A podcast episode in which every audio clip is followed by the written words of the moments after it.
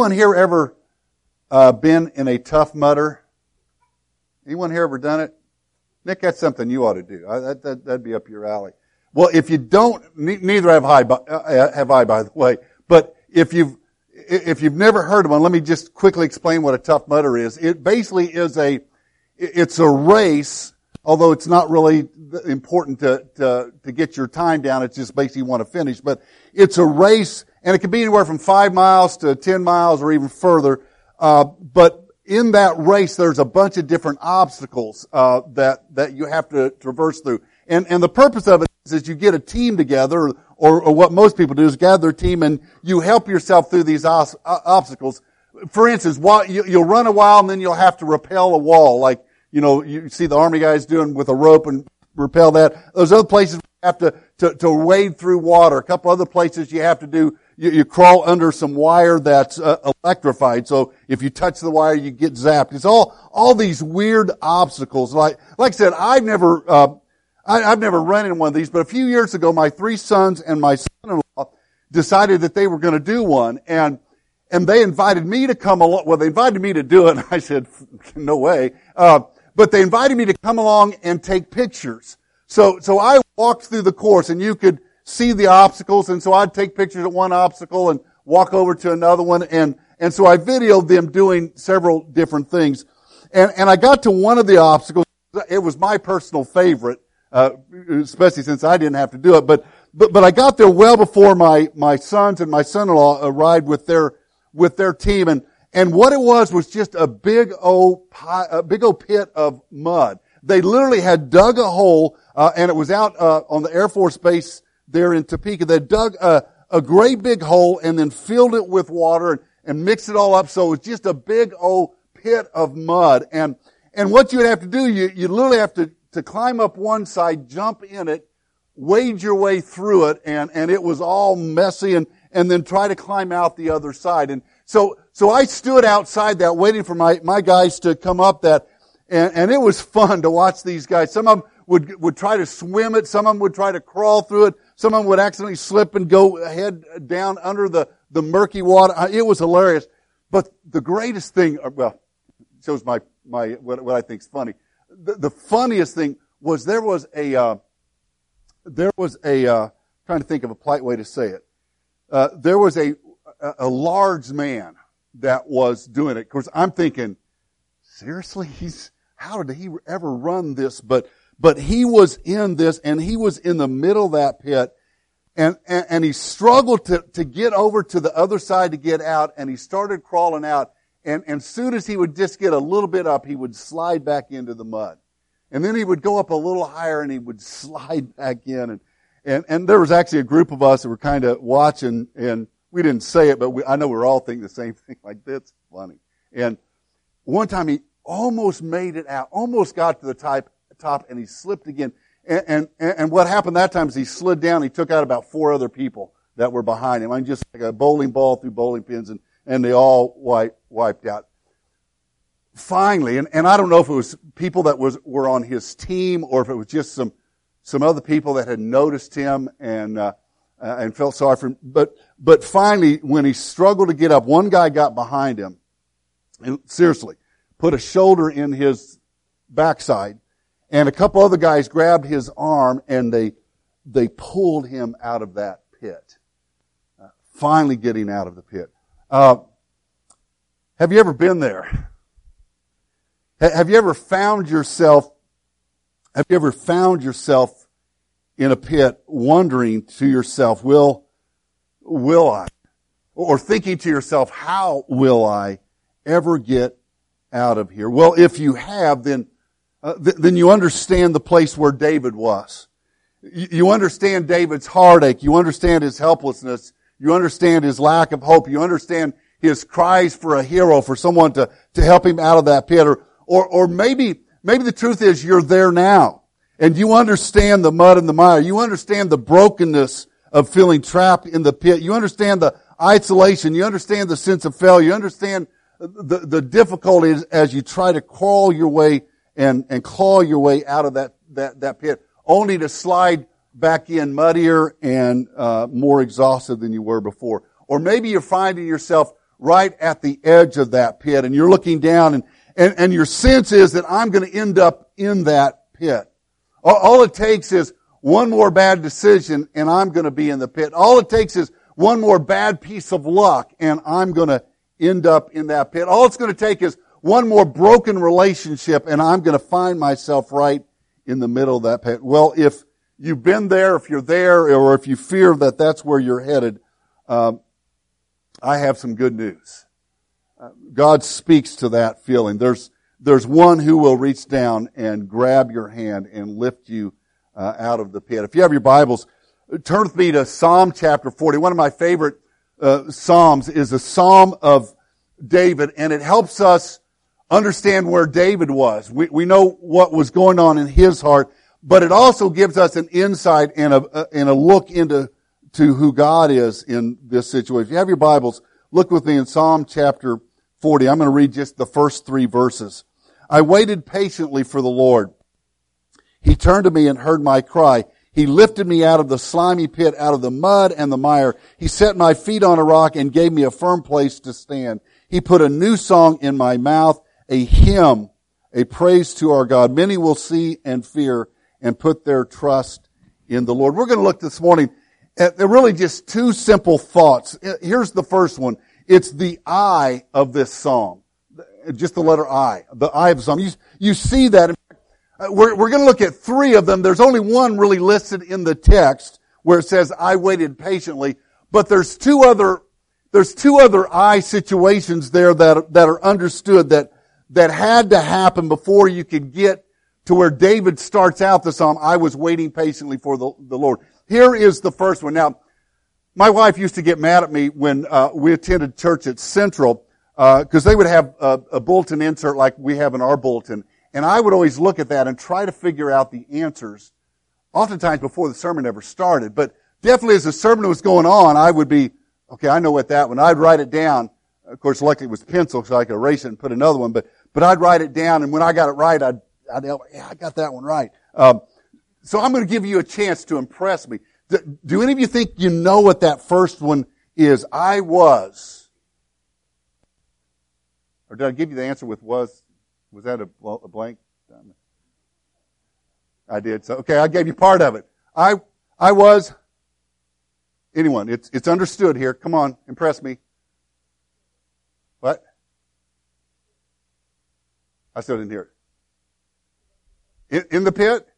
Say it out loud because that's right. What's the price? Uh, deacons, do we have, oh, we don't have a price for you today, but you're right. I, it's understood if David was waiting patiently in the pit, then it starts out with him. He doesn't say it here. He doesn't tell us how he ended up there, but it starts out with, with that understanding that he was in the pit.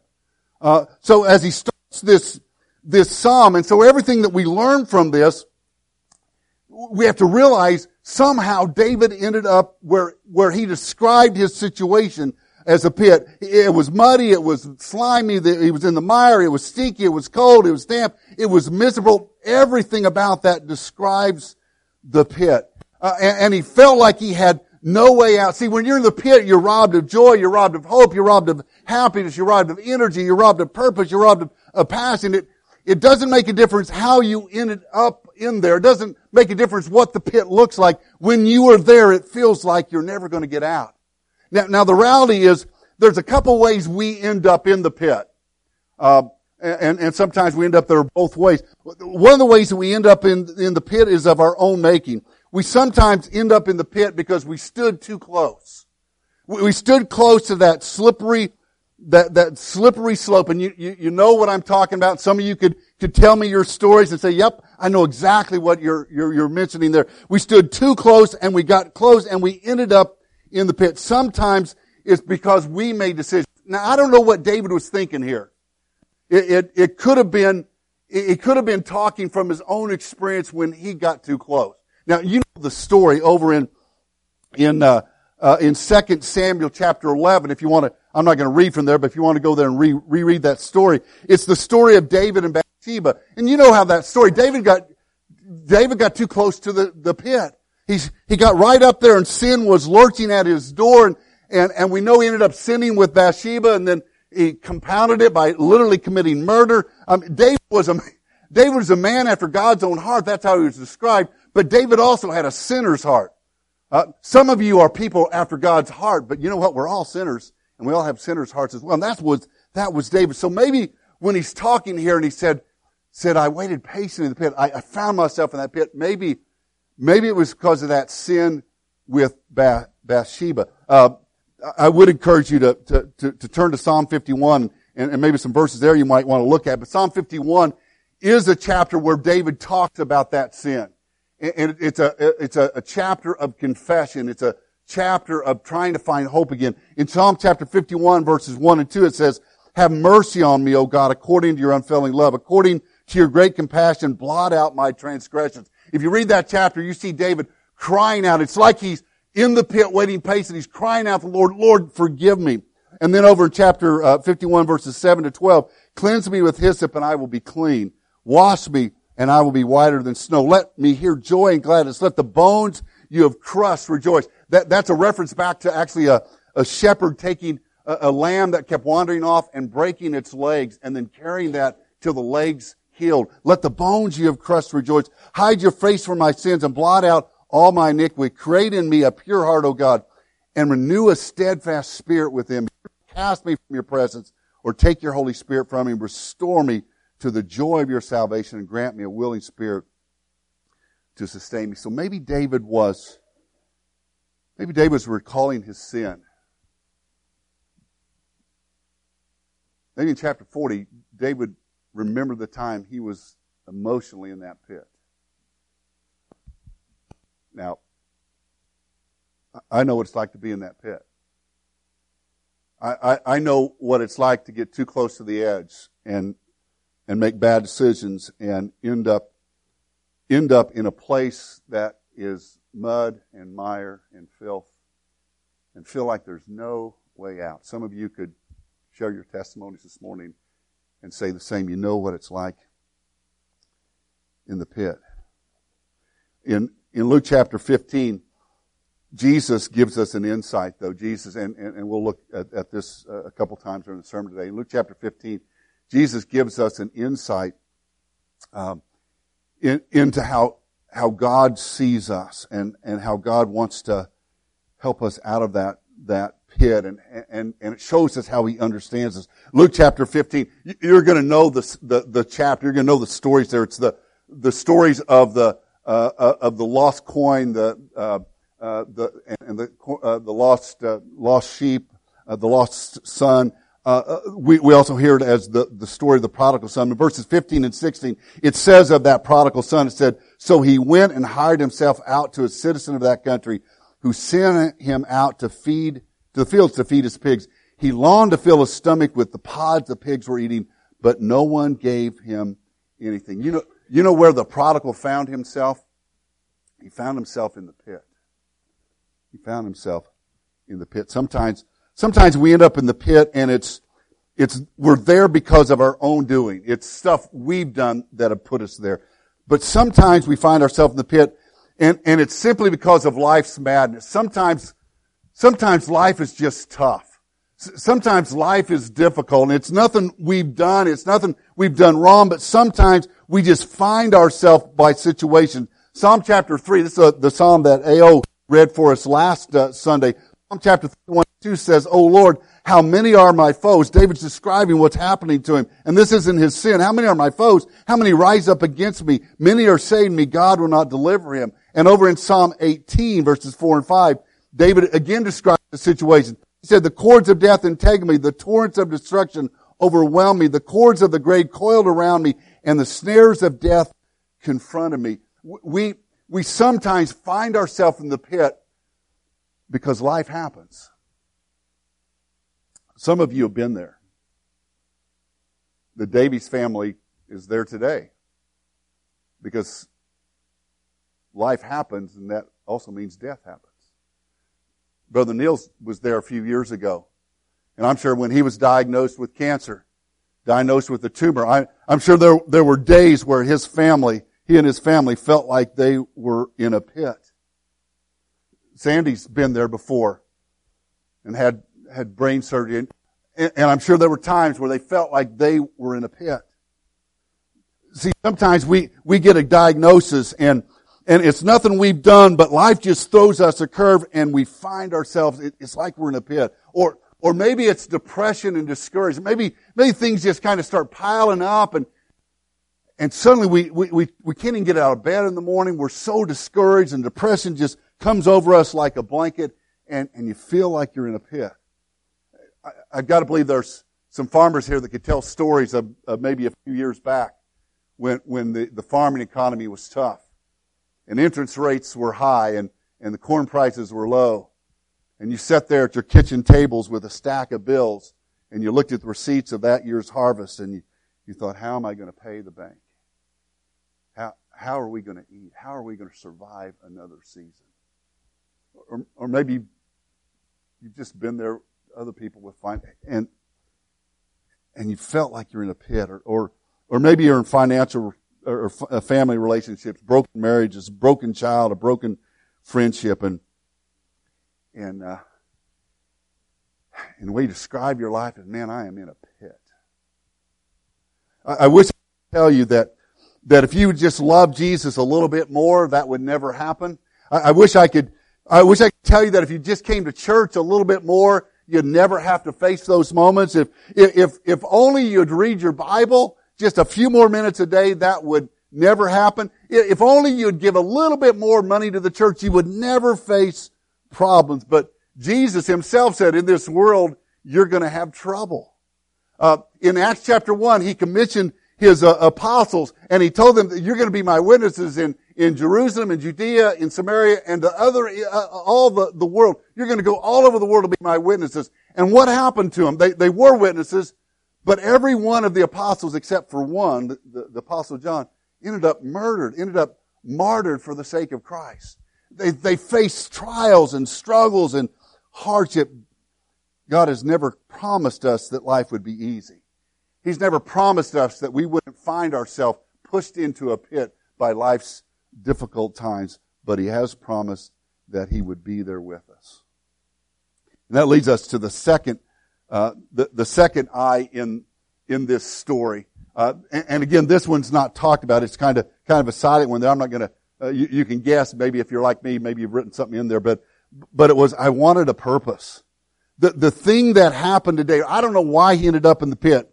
But, but in the pit, there, there came a moment when there was an awakening, when he realized that he didn't want to be in the pit, when he realized that he didn't have to stay in the pit. In, in Psalm chapter 3, uh, the psalm I'd read a little bit earlier, it says this, To the Lord I cried aloud. He cried out to the Lord. Psalm 18, it says, In my distress I called to the Lord and I cried to my God for help. In, in Luke chapter 15, verse 17 in that story of the prodigal, it says, when he came to his senses.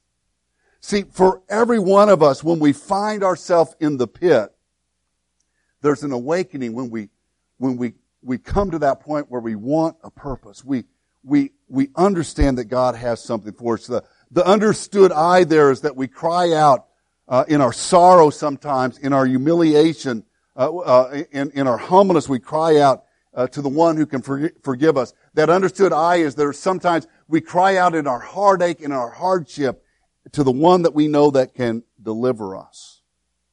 And then he does say, and this one is obviously listed there in verse one, he says, I waited patiently, I waited patiently for the Lord. There's a sense of surrender there. See the, the, the reality when, when we find ourselves in the pit we have to surrender. I, uh, and not only anyone that likes this, but I really hate having car trouble. Well, one of the reasons I do is because I know nothing about cars. So, so, so if, if, if my car breaks down, I remember a time a, a, while back, my car broke down. I'm driving down the road and it just stops running. This is what I do. Join me because some of you probably do the same thing. I got out of the car, I popped the hood, I walked around, I lifted up the hood, and, and, and then I looked in the engine. You guys do that? Ladies? We have no idea what we're doing.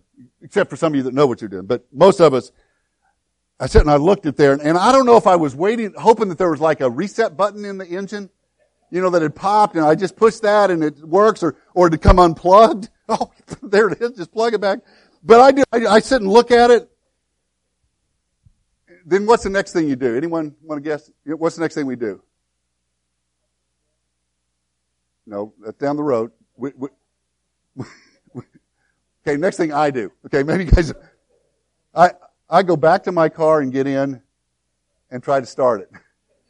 Like amazingly, opening the hood and staring at will somehow heal that car, will, will fix what was broken. And I'll crank it and I'll crank it and like, and, and, and then after a period of, uh, obviously it's not going to start, I'll, I'll, uh, I'll begin to fret a little bit. And I know from last week's sermon we're not supposed to fret. Psalm 37. Uh, and then I come to realization. I'll take out my wallet and I'll take out this little baby. Somebody might take out an insurance card that's got a number on it, but I'll take out my AAA card. It's like, ah, all I have to do is call, that, that's what they told me. Just call this number. Just call this number and we'll be there for you. Now, now, it, it can be because I'm an, uh, uh an idiot and I ran out of gas, uh, because I w- was, wasn't thinking and I locked my keys in the car. Anyone here do any of those? Or, or, or, or my, or, or, or because my car broke down. It doesn't make a difference. They, I, have joined a club. I've joined a group that says, you know what? We don't care what you did. We don't care how stupid you are. Just call us. And we're going to take care of it. In, in the case of road that car, we're to, we're to tow you. And in my case, they towed my friend Rick Bruce, who lives a couple houses down. We're to tow you to Rick's garage. And when he pops the hood and looks in, he knows what he's looking at. And he can plug some things in that will tell you, oh, that's what it is. It's no big deal. Just a, this or that. Well, it's usually a big deal, but you always hope it's not going to be. Oh, just reset button, Tim. That, you could have done that yourself. Uh, but the reality is, he's there for us. Davis, Davis gives us a sense that, that he felt God in that pit uh, as well. Uh, in, in, Psalm chapter 3, as we wait patiently on it, Psalm chapter 3 verse 3 says, uh, You are a shield around me, O Lord. You bestow glory on me and lift up my head. Psalm 18:2 says, The Lord is my rock, my fortress, my deliverer. My God is my rock in whom I take refuge. He is my shield and the horn of my salvation, my stronghold. David said, God wait, waited, or I waited patiently on him I waited patiently on him. It's that realization that God is there and he's going to make a difference in our life. Randy Alcorn tells a story about his friend Leona Bryant. Leona Bryant was diagnosed with uh, terminal cancer and wasn't given very long to live. And, and she made this comment. She said, said the most striking thing is the, the, that it happened to me is, is that it changes my, my whole attitude. She says, I find myself totally uninterested in all the conversations about material things. She said, things used to matter to me, but now I find myself with my thoughts, uh, they're never on possessions, they're always on Christ and people. I consider it a privilege that I can live each day knowing I will die soon. What a difference it makes. Alcorn says another friend that he talked to said, said, yeah, when I found out that I was going to die, he said, I don't buy jumbo bottles of shampoo like I used to. In fact, he went on to say, you know what? I don't even buy green bananas anymore. Uh, Tony Snow, some of you might remember him, was a radio journalist and was a speechwriter for uh, George H.W. Smith and then was chief of staff or, or uh, uh communications director, I believe, for George W. Smith. Uh, he was a devoted and devout Christian and came down with cancer, colon cancer, that, that eventually took his life. But in an article in Christianity Today, he said this, through such trials, God bids us to choose. Do we believe or do we not? Will we be bold enough to love, daring enough to serve, humble enough to submit, strong enough to acknowledge our limitations, our limitations? Can we surround our concern in things that don't matter or, or so that we might devote our remaining days to the things that do? What gives us the ability to have that attitude? It's when in the pit, we come to the realization that God is still there and that He's coming. Now David changes, changes the speed here in the, in, in this psalm from uh, from talking about the I to the He in the Psalm. He, he changes from His condition to God's.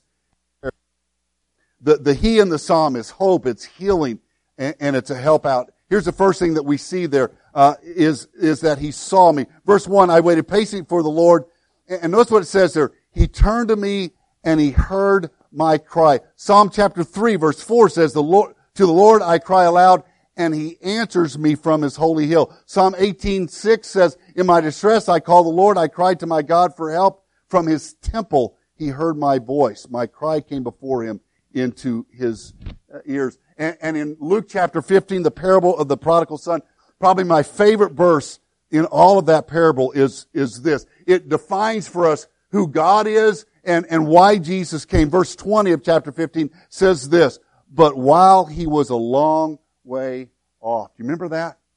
It says the father, while he was a long way off, he saw in the distance his son. When it was just a speck on the road, the father saw his son.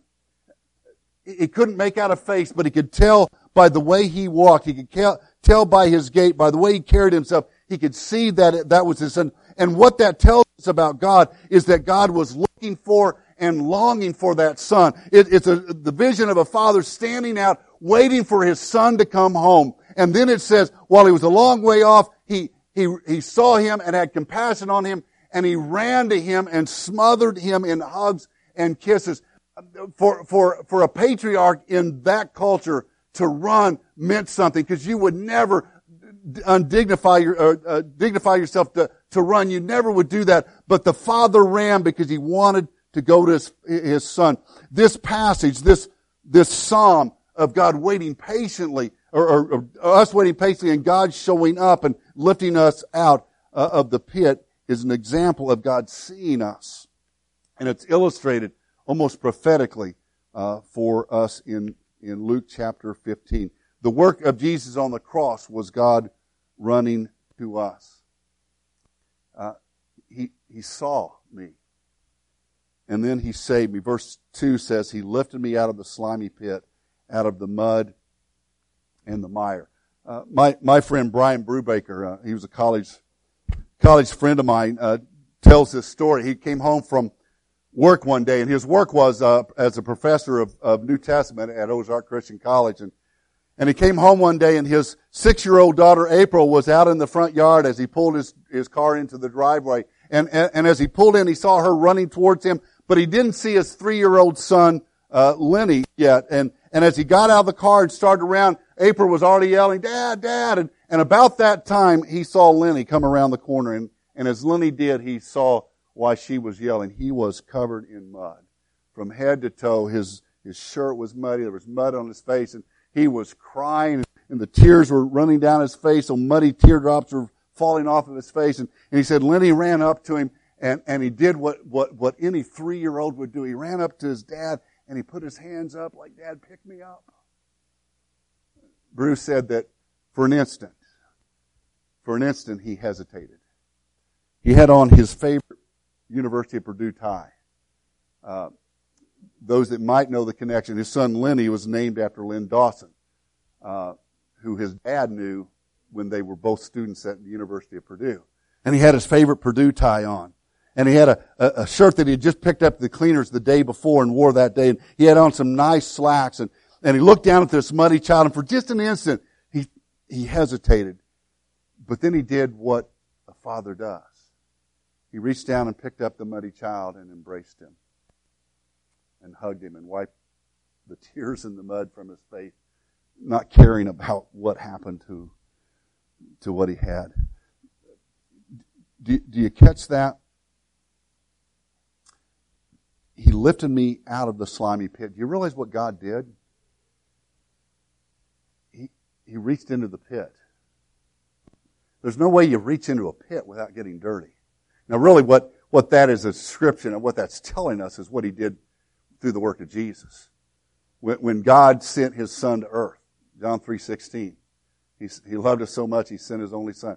That was, that was God coming to the pit, literally reaching into the pit for us.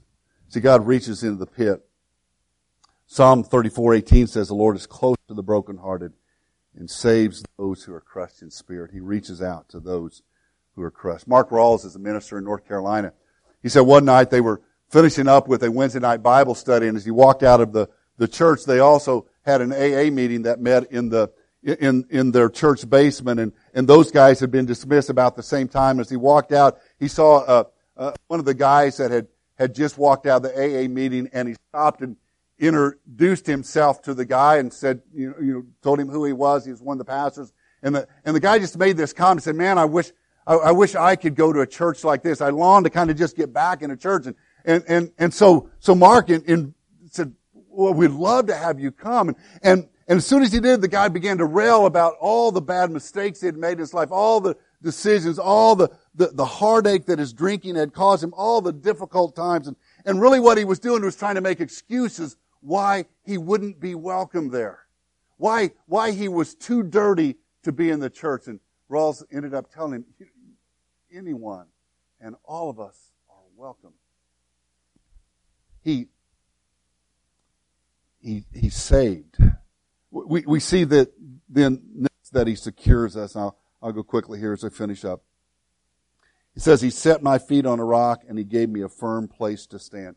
He reaches into the pit. Whether we're there because of our sin, whether we're there because life has caused difficulty, He reaches in and He gives us a firm place to stand. He sets us on the rock and He makes our feet firm. And finally, He sanctifies us. Notice what He says in verse 3. He put a new song in my mouth, a hymn of praise to my God. Many will see and fear and put their trust uh, in Him. If we serve Him through the crisis, people will see. Kyle Idleman tells the story of a man in his church.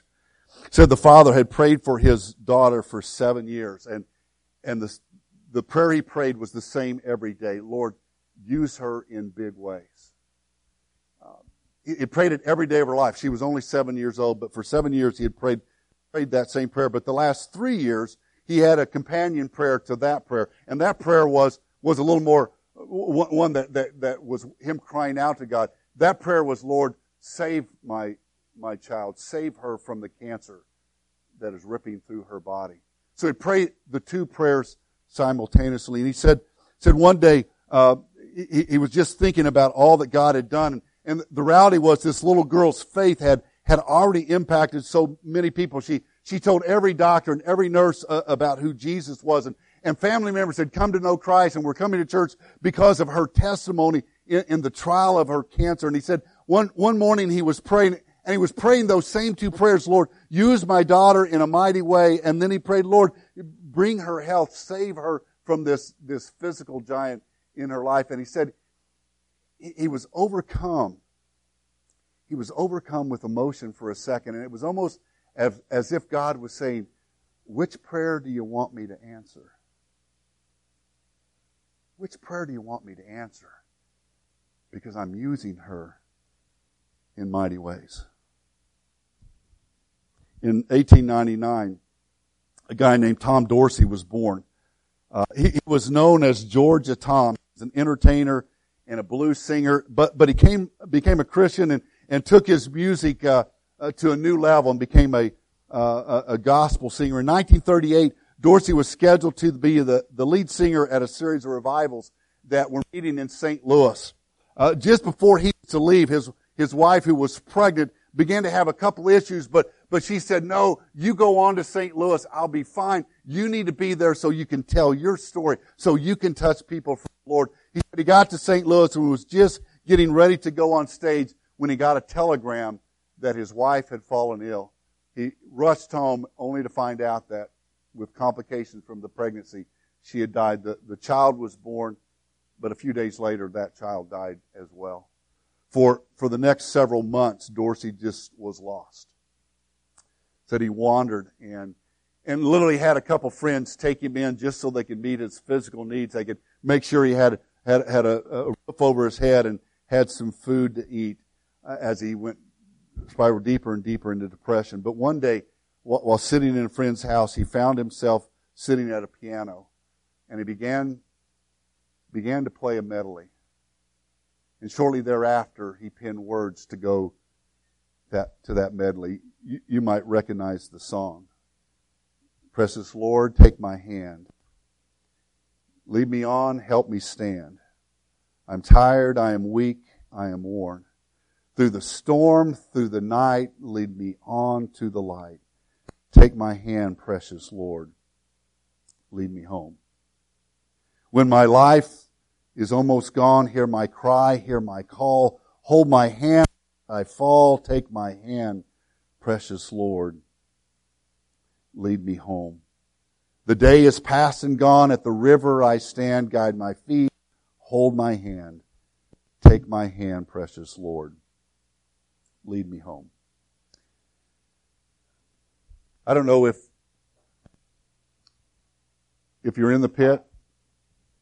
I don't know if maybe you're recently removed from, or maybe you find yourself and as you look at life, you're staring at the mud and the mire and the slime and the filth. I don't know where you find yourself. The reality is, we're all going to end up in the pit sometime or another. Life's always going to throw us something. We're going to make mistakes and end up there. But if you're in the pit, the Lord is there. The Lord is there. If you find yourself, find a purpose. Wait patiently. And He'll reach down and secure you and set you on solid ground and give you salvation. Father, we thank you that no matter what we do, we're never so far away that you can't reach us. It's as simple as us waiting patiently on you, calling out your name, crying out to you. Father, we, we can find that hope and that help if we simply wait patiently for you. Lord, there are some here this morning that have testimonies, great testimonies of going through the pit. Father, there's some here this morning that walked in today and, and they're, they're surrounded by mud. And they're saying to themselves, how am I ever going to get out of this mess? Father, there's others that maybe life has just got them right to the brink and they're just not sure how they're ever going to, how they're ever going to react. And they fear that that's where they're going to end up. Lord, you answer them when, when they cry out. Father, help us have the faith, the trust, the hope in you uh, to relieve ourselves of trying to do it ourselves and to trust you. Father, you, you sent Jesus literally to come down to our world, to come down to our mud and our mire, to come down to our filth, to come down and live like us, to, to, to conquer that, to know what it's like so he could understand us. You, you, you sent him down so that you could, could be waiting for us to respond to you. Father, give us hope, give us help. Give us your strength as we wait on you. In Jesus' name.